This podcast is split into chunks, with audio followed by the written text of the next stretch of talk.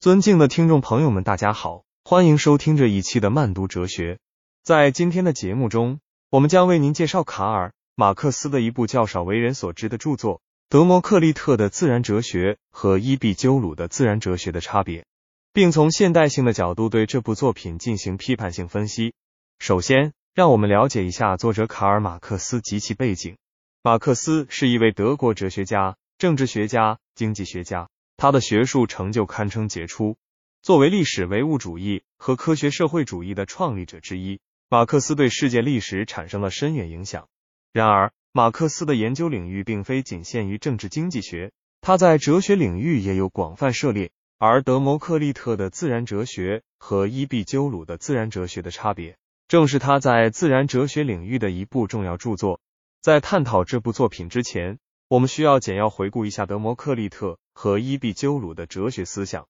德谟克利特是古希腊哲学家，被誉为孝哲。他主张一切事物都由原子和虚空构成，提出了著名的原子论。而伊壁鸠鲁则是古希腊和罗马时期著名的哲学家，创立了伊壁鸠鲁学派，主张通过追求快乐来实现人生的幸福。接下来，我们将重点关注马克思在这部著作中的观点。马克思在德谟克利特的自然哲学和伊壁鸠鲁的自然哲学的差别中，详细分析了这两位哲学家的自然哲学观点及其差异。他认为，德谟克利特的原子论与伊壁鸠鲁的快乐观念虽然在表面上看似相似，但在哲学体系和方法论上存在着明显的区别。具体来说，德谟克利特强调事物的客观规律，追求对自然现象的深入解释，而伊壁鸠鲁则更注重主观的感受。以人的幸福为中心，在马克思看来，这种差异反映了两者在认识论和价值观上的根本区别。为了更好的说明这一点，我们可以通过以下例子进行解释。假设我们面对一幅美丽的风景画，德谟克利特可能会关注画作背后的技法、构图和色彩搭配等细节，试图理解画家是如何通过原子和虚空这两种元素来表现画面的。而伊壁鸠鲁。则可能会关注自己在观看画作时的愉悦感受，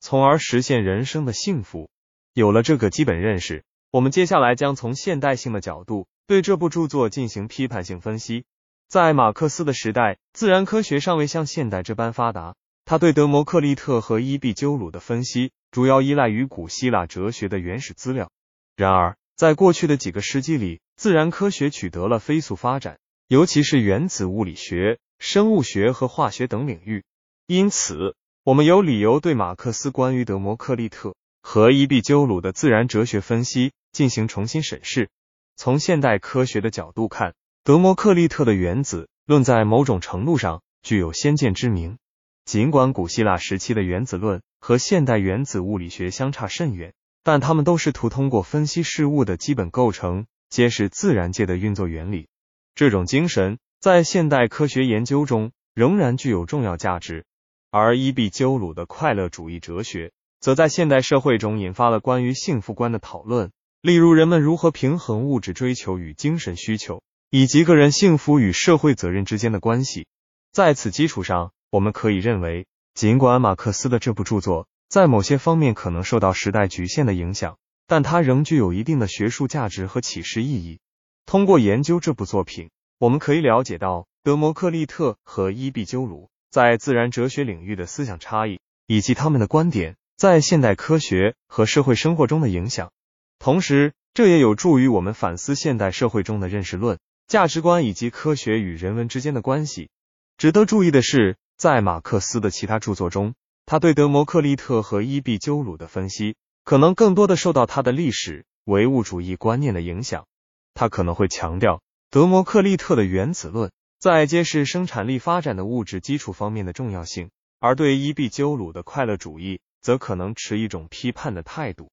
认为这是一种脱离生产关系和阶级斗争现实的空想。然而，在现代社会中，我们可能需要对马克思的这种分析进行修正，以更全面的评价德谟克利特和伊壁鸠鲁的哲学贡献。综上所述，马克思的《德谟克利特的自然哲学》。和伊壁鸠鲁的自然哲学的差别一书为我们提供了一个独特的视角，帮助我们深入了解这两位古希腊哲学家在自然哲学领域的思想。尽管这部作品在某些方面受到时代局限的影响，但它仍具有一定的学术价值和现实意义。通过对这部著作的研究和批判性分析，我们可以更好地认识自然哲学的历史发展，以及它在现代科学和社会生活中的作用。这一期的慢读哲学就到这里，我们下期再见。